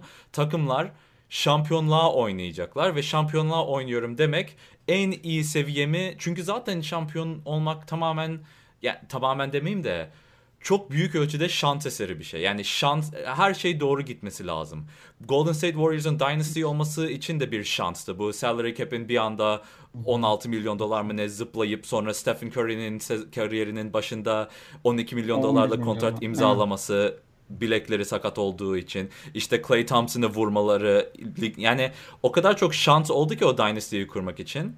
Ve geçen sene Toronto'nun şampiyon olması, yani Kyle, Kawhi Leonard gibi sistem oyuncusu denilen, Spurs'ın tam Spurs oyuncusu gibi denilen, sonra sakatlanıp takımla anlaşmaması, sonra takas istemesi, Raptors'ın da DeRozan gibi star oyuncusu olması ve Spurs'ın yeniden rebuild yapmak istememesi falan. Yani o kadar çok etken var ki bunlar için. O yüzden hiçbir zaman tabana oynamak değil, her zaman tavana oynamak lazım. Çünkü ne zaman şansın senin yönüne döneceğini bilemezsin. Ben ya ben böyle şey yaparım. O yüzden Clippers'ı yönetsem asla yapmazdım. Rockets'ı yönetsem yüzde yüz yapardım. Ama Özen sana atayım, ben tuvalete gireceğim. Siz biraz devam edin kendilerinize bir iki dakika. Tamamdır. Ee, devam edelim mi Ömer? Yoksa yeri, sen... yeriyim mi takasını? Ya abi ben um... ben şeye tercih ederim yani. Dediğim gibi tabanını, takımın tabanını, hı-hı, riski azaltmak benim daha e, isteyeceğim. Ya ben de hani böyle bir şey yapılsa e, öyle çok yarmam ama e, Rockets tarafından, çünkü pota altı bu sefer e, Nene ile Tyson Chandler'a kalıyor. E, eğer bir şeyin yoksa e, Tyson Chandler da bu arada yoksa... ceza aldı. E, yirmi beş maçlık ceza aldı sanırım. Güzel o bir da... şey değil mi o? John Collins değil mi? Tyson Chandler da mı aldı? Tyson Chandler da aldı. Ciddi misin? Yani... Yanlış hatırlamıyorsam Tyson Chandler da e, yine şeyden ceza aldı. E, ya da Aa, yanlış da hatırlıyor olabilirim şey, ya. Şu an, e, şu an yok, emin şey, olamadım. John Collins aldı. E, yok, John Collins'ın aldığını hatırlıyorum ama birisi daha aldı. Hı. Tam şu anda şey yapamadım ama e, neyse ben, ben ona bakayım şu an bu arada. E, bakalım ha e, şeyden random'dan e, sorulardan gidelim biraz. Anfernee Simons'ın Portland'daki çıkışı ve Simons ileride neler başarabilir? All-Star olabilir mi diye sormuş Ahmet. E, izledin mi abi Anfernee Simons'ı? Abi onun sadece e, şey maçında, Philadelphia maçında e, son dakikada şeyin e, işte Lillard'ın güvenip üçlü onu arttırmasını biliyoruz. Bir de yani e, liseden gelmiş bir oyuncu. Liseden gelmiş oyuncuların e, Kobe'nin bile e, belirli bir seviyeye gelmesi bayağı vakit aldı. E, Zaman aldı. Evet. Ama yani şu ana kadar yani geçen sezon zaten çok fazla oynayamadı. Bu sezon e, gelişme göstermiş gibi duruyor. E, ama hani bu performansını ne kadar devam ettirebilir, e, ne kadar ileriye götürebilir falan. Bunlar için çok erken. Hani All-Star olur mu? Bu sene olmaz. Yani mümkün e, değil önümüzdeki ama sezonlarda bir noktada olur mu? E, olabilir. Ya bu, bu tip bu kadar genç oyuncular için şu an yirmi yaşında.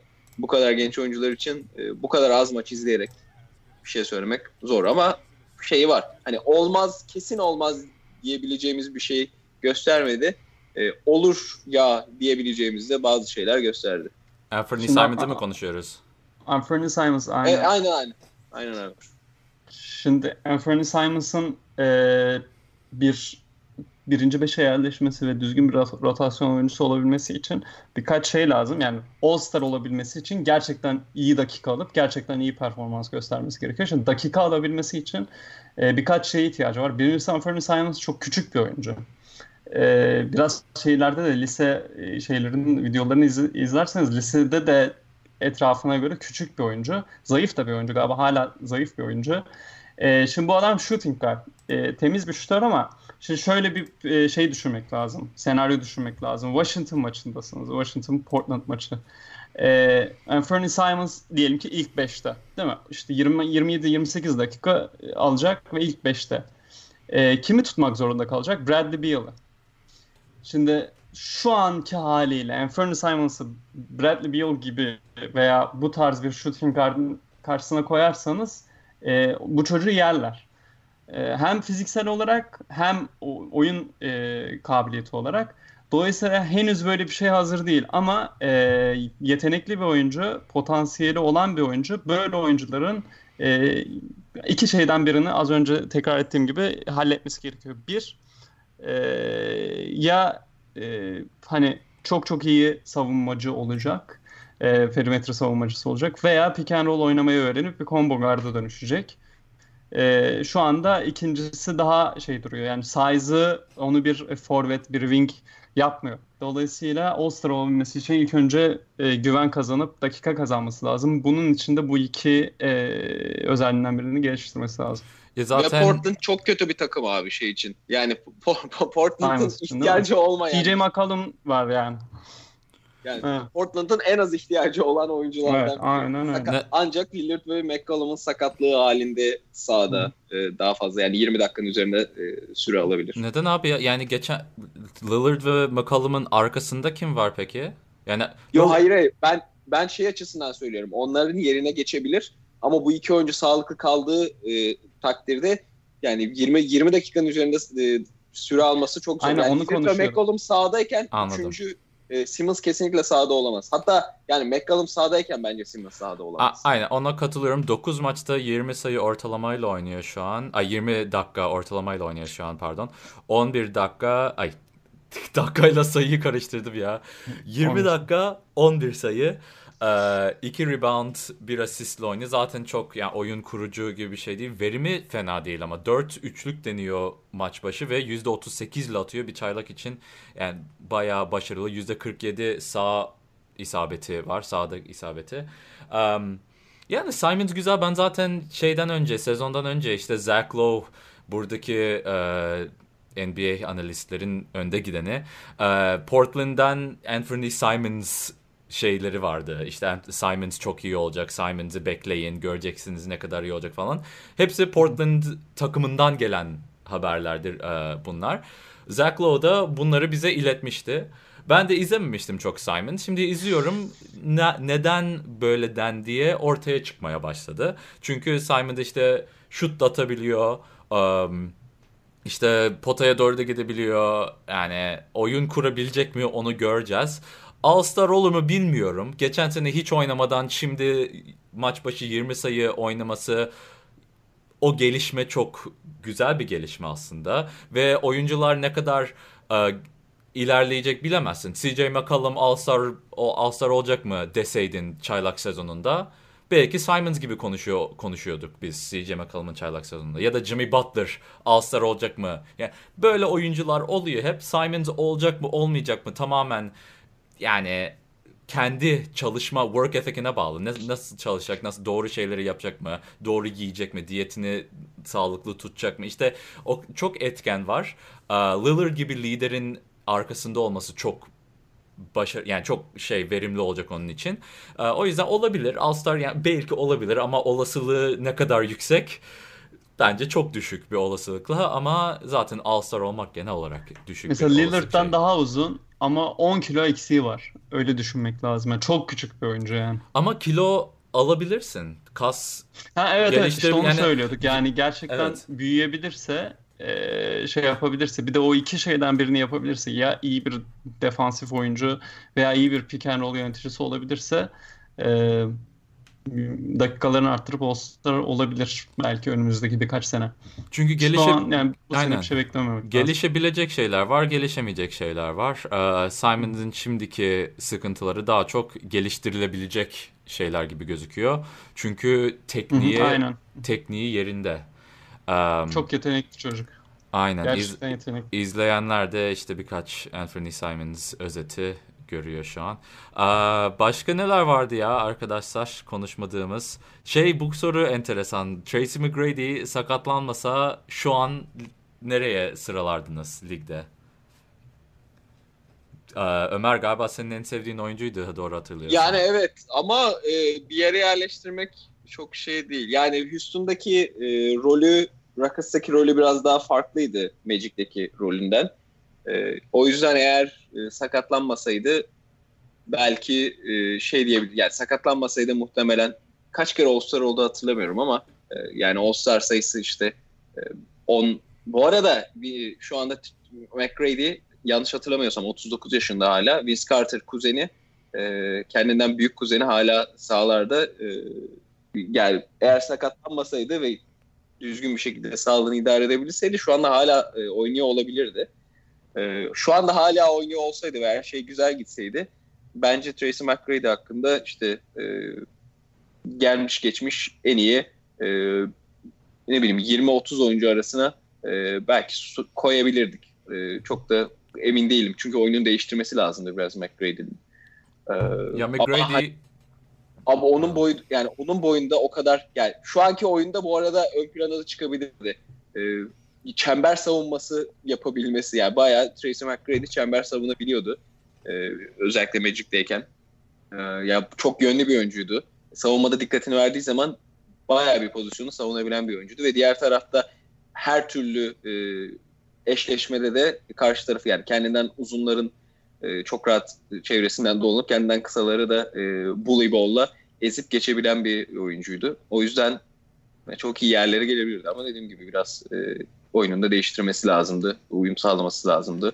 Şimdiki evet. N B A tam Tracy McGrady için aslında. Yani, evet. yani Ke- Kevin Durant'la kapışırdı yani. Öyle bence öyle bir oyuncu olurdu. Ya öyle bir oyuncuydu zaten en üst seviyelerinde. Tracy McGrady zaten tüm oyunculardan da saygısı saygısını alıyor yani. Ee, ama üçlüğünü daha fazla geliştirirdi ve topu yere koyma te- dediğin gibi her şey haklısın ama bence bu ilk beşe girerdi şimdiki oyuncular arasında. Burada McGrady'nin wingspan'inin iki yirmi olduğunu biliyor muydunuz? En büyük avantajı o bence. Çünkü şu anki N B A'de hani boydan, size'dan ziyade biraz daha wingspan e, daha önemli. E, dolayısıyla ama eğer yani şu anda e, mesela Vince Carter da oyunu çok değiştirdi. E, şu anda oynayabiliyor olması eğer olsaydı, oynayabiliyor olsaydı bunu oyununu değiştirmesine bağlayabilirdik. E, evet bu şekilde. Yani bence çok e, doğal bir şütör. Yani N B A tarihinin en iyi e, pardon doğal bir skorer. N B A tarihinin en iyi skorerlerinden biri. Ee, yani sizin kadar şey değilim, iyimser değilim ama e, gerçekten iyi bir yere sıralardık yani. Aynen o zaman ya yani şut, şutu durdurulamazdı abi. Ka- yani Kavay'ın evet, şutu aynen. Mesela Kavay'ın şut at ya Kavay'ın şutuna ben biraz benzetiyorum. Tabii ki çok farklı şutu ama e, topu çıkardığı nokta o kadar yüksekti ki e, yani savunması inanılmaz zor bir oyuncuydu ve o savunma zorluğu bu zamanlara kadar. Ben şu şahsi da... tecrübelerimden de biliyorum. otuz beş saniyede on üç sayı mevzusunda. ee, o yüzden o maçı canlı izlemiştim çünkü. Spurs maçıydı. Vallahi. Çok çok temiz bir skor abi. Çok çok temiz bir şutör yani. O zaman yani konuşmadığımız evet. birçok konu var ama bir saat on beş dakikaya geldik. Sound var, Cat var, Minnesota var, işte ne bileyim. Başka Ömer'e neler bağlıyız. Var? Utandıla, utandıranlar hala konuşmadık. Suns'ın savunması. Bunları sen yazmıştın galiba Ömer. Evet evet abi, istersen onları yani eğer şey yaparsanız çok kısa kısa üstünden yani geçelim. Kısa Sizin kısa söylemek kısa. istediğiniz bir şeyler varsa onları e, kısa kısa bir iki şey lightning round gibi tamam, üzerinden geçelim. Tamam aynen öyle. Güzel. O zaman sen, sen al bunu götür. Biz de yorumlarımızı tamam yaparız. Ya ben beni utandıranları biraz bahsetmiştim aslında. Avery Bradley'nin beni utandırdığından bahsetmiştim. Ee, yani son üç sezonda Celtics'ten sonra düşüşü, Lakers'taki savunma verimliliği, bunun üzerine ofansa da takıma bir şeyler katması beni utandırdı açıkçası. Ee, sizi utandırdı mı bilmiyorum ama ben utandım. Avery Bradley'den yani ut- utanmadım. Zaman, yani şeydim Avery Bradley'e. Ee, iyimserdim her zaman. şeydim ama e, beni de utandırdı yani. Ya şey diyordum herhalde artık bu adamdan olmayacak falan ama bravo gerçekten. Yo, böyle yani. Bir şey beklemiyordum. Evet. Her zaman ama Avery Bradley kötü dedikten sonra Boston Celtics haline geri dönerse iyi bir oyuncu Hı-hı. diyorduk evet. yani. O yüzden bunun olması o, o seviyeye geri dönmedi ama yani o seviyenin bir kısmını göstermesi çok da şaşırtmadı beni şahsen. Ama şimdi geleceğin konu gerçekten şaşırttı. Evet abi, Suns'ın savunması şu anda verimlilikte ya istatistik olarak nerede bilmiyorum ama ilk, açıyorum ilk şimdi. Beş, ilk beşte sanırım, yanlış hatırlamıyorsam. Defansta yedinci. Yani, abi Aaron Baines inanılmaz oynuyor ya Aaron Baines. Ve Aaron Baines bu takıma e, beda, bedavaya mı geldi, neye geldi bilmiyorum. Böyle çok bedava değil galiba, Celtics bir şey bile vermiş Celtics. olabilir üstüne. Ee, İkinci... Celtics bir şey de gönderdi yanında sanırım. Ya böyle bir e, ya abi takım içerisinde enteresan bir uyum var. Kaminski, ya Kaminski'nin e, bir takımda iyi oynayacağını söyleseydiniz bana, hani bir takımda iyi oynayacak, bir takımda ciddi bir verimlilik sağlayacak, e, hangi takımda olur de, diye sorsaydınız ben Suns'ı otuzuncu sıraya ya da yirmi dokuzuncu sıraya koyardım. Abi Kaminski bu takımda verimli oynuyor ya, çok enteresan. Ee, Kaminski ya, oraya Kaminski yazsaydın da güzel olabilirdi yani. Çünkü Kaminski'den gerçekten hiçbir şey beklemek mantıklı değildi ama geldi yeni sisteme, yeni bir enerjiye. Neyse, kestim sözünü, pardon. Aynen abi. Ricky Rubio desen e, hakikaten bu takımın ihtiyacı Ricky Rubio'ymuş yani. Gerçekten Ricky Rubio oraya girdi evet. ve e, takım hücum akıyor ya. Yani takım hücum akıyor. Diğer tarafta savunmada da hani bu bu uyum, oyuncuların birbirine bu kadar uyumlu olması savunmada da çok işlerine yarıyor. Boğuyorlar yani. Boyalı alan savunmasının dışında perimetre savunmasında da switchlerde falan çok hızlı e, iletişime geçip boğuyorlar karşı tarafı. Ya bayağı şaşırdım, utandım. E, Suns batıda e, ya play, batıda playoff'u playoff'tan playoff'a girmeyecek takımlar yavaş yavaş belli oluyor yani sakatlıklardan dolayı, e, takımın uyumsuzluğu, verimsizliğinden dolayı. Suns'ın ben e, playoff'lara girme ihtimalinin e, sezon başında sıfırken şu an kendi açımdan yüzde on beşlere falan çıkarıyorum. Yani Sacramento Kings'in e, önüne koyabilirim Suns'ı. Bu ya yani bu cümleyi sezon öncesi deseydin. Bayağı şaşırdım ben. Ya o kadar heyecanlı değilim aslında. Phoenix'in bir noktada bu bunu devam ettirememesi e, ihtimali de var. Ama mesela DeAndre Ayton gibi bize sadece bir maçlık e, inanılmaz bir performans, kendisinden tam da beklenen e, şeyleri, e, savunmada verimliliğini de arttırmış bir oyuncuyu da bekliyorlar. yirmi yirmi maç sonra orada. O yüzden test yedi zaten. Çok iyi oynadığı için test yedi zaten. Yani bunlar beni biraz şey yaptı. E, Suns açısından olumlu gelişmeler. E, Brogdon abi e, bu kadar katkı... Yani Indiana iyi durumda değil. Ben Indiana'nın e, zaten şey olacağını düşünmüyorum. E, Sonunda haklı Doğu'da... çıktık Indiana hakkında ya.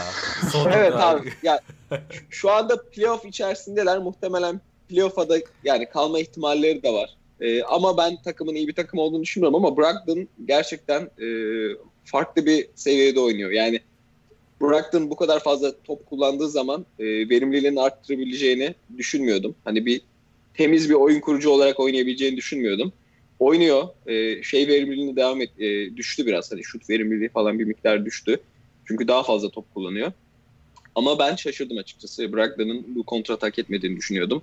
Hala hak etmediğini düşünüyorum ama yaklaştı. İstatistikleri ee, okuyayım. Geçen sene on beş buçuk sayı, üç buçuk rebound, ay dört buçuk rebound pardon, üç asist ee, ve yani üçlükleri yüzde kırk üç ile atıyordu. dört maç başı dört tane atıyordu ve yüzde elli verimli oynuyordu sahada genel.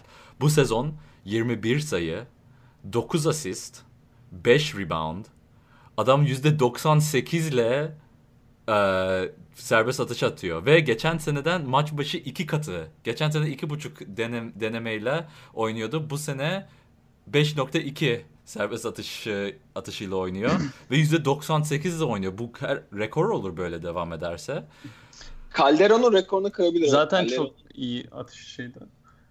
Ben çok de Ö- Ömer, Ömer'e tamamen e, ters düşünüyorum. Tamamen katılmıyorum. Ben de Brogdon konusunda e, beni haklı çıkaranları girdi aslında. Çünkü e, bilmiyorum Milwaukee seyircisi var mı aramızda? E, Milwaukee front ofisinin bu yaptığı eşeklik e, uzun süre unutulmayacak bence. Bu affedersiniz bu Brog, şey e, Bledsoe denen dallamayı şeye tercih etmeleri, Brogdon'u tercih etmeleri. Ben şok oldum. Hala şoktayım ve çok pişman olacaklar yani. Yani köpek gibi oynuyor Burak'tan abi. Gerçekten ve böyle devam edecek yani. Ee, hep bu şeyi gösterdi. Hani ilk bu Rookie of the Year'da insanlar şey diyordu ya işte diğer rookie'ler oynayamadı işte şeydi diğer rookie'lerin oynayamadığı bir seneydi işte mecburen Brogdon'a verdiler falan değil mi? Yanlış hatırlamıyorum. Öyle bir mevzu evet. vardı. E, Brogdon hak etti alan adam. Gerçekten yani draft'ta en düşük sıradan seç- seçilmiş e, Rookie of the Year olan adam. Evet abi yani beni şaşırtmadı. Ama konuştuğumuzda iyi oldu. Ve daha bile iyi olabilir. Çünkü şu an üçlüğü yüzde otuz bir ile atıyor. Yani asla bu kadar kötü bir şütör değil. Ee, sağdan da yüzde kırk altı ama o daha çok üçlükleri kaçırdığından dolayı. Ama üçlükleri yüzde kırk üçe de çıkmaz. Çünkü elinde oynuyor. Daha fazla elinde oynuyor. Bucks'ta Giannis'le aynı takımda olunca duruyorsun. Giannis'in sana boş olduğunda pası bekliyorsun. O üçlükler çok daha verimli atılabiliyor. Şimdi biraz daha top elindeyken üçlük atıyor ya da çok da işte sabit bir şekilde atmadığı üçlükler oldu ama hala yüzde otuz bir kadar düşük olacağını düşünmüyorum. O yüzden bu sayı ortalaması da ve verim ortalaması da yükseleceğini düşünüyorum. Oladipo gelmeden önce sadece daha iyiye gideceğini düşünüyorum. Biraz fazla top kaybediyor ama olur aynen o kadar. Ya çünkü yani hiçbir zaman top bu kadar elinde değildi. Hı hı. O yüzden. Evet. Evet. Aynen.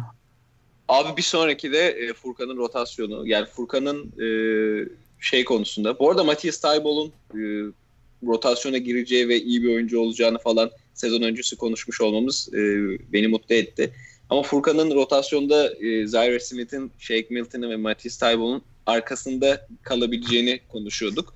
Zaire Smith dönmedi. E, biraz onunla da alakalı ama e, Furkan yavaş yavaş kendine dakika bulabilir. Şu anda takımın en fazla dakika olan altıncı oyuncusu. Yani şu anda Philadelphia'nın altı. oyuncusu.